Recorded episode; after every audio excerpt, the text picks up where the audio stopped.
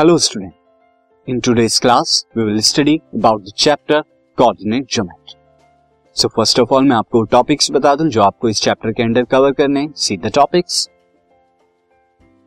student topics are as you can see on your screen this unit has the following topics and the topics are first is introduction to the coordinate geometry system coordinate geometry system क्या होता है? मैं आपको introduce कराऊँगा। Since coordinate के बारे में तो आप पहले से ही जानते हैं क्लास नाइन्थ में हमने देखा था ग्राफ पेपर पर जब किसी पॉइंट को लोकेट करना होता था तो उसके लिए कोऑर्डिनेट चाहिए होती थी x coordinate and y coordinate ताकि उसकी पोजीशन को हम क्या कर दें? रेट नाउ स्टूडेंट इसके बाद हम distance between the two point दो पॉइंट के बीच में डिस्टेंस क्या होता है, वो देखेंगे हम।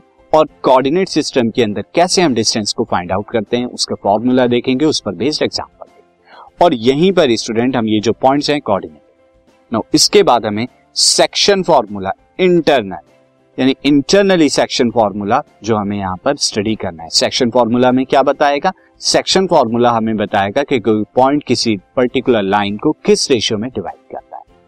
एंड एट लास्ट हम पढ़ेंगे student area of the triangle since area of the triangle हमने फाइंड आउट करते हैं half base into height but coordinate system में अगर आपको किसी ट्रेंगल के थ्री पॉइंट्स के कोऑर्डिनेट गिवन हो तो अब आप किस तरह से फाइंड आउट करेंगे ट्रेंगल का एरिया ये हम देखेंगे। स्टूडेंट स्टार्ट करते हैं chapter coordinate geometry this podcast is brought you by Hubhopper Shiksha Abhiyan अगर आपको ये पॉडकास्ट पसंद आया तो प्लीज़ लाइक शेयर और सब्सक्राइब करें और वीडियो क्लासेस के लिए शिक्षा अभियान के यूट्यूब चैनल पर जाएँ।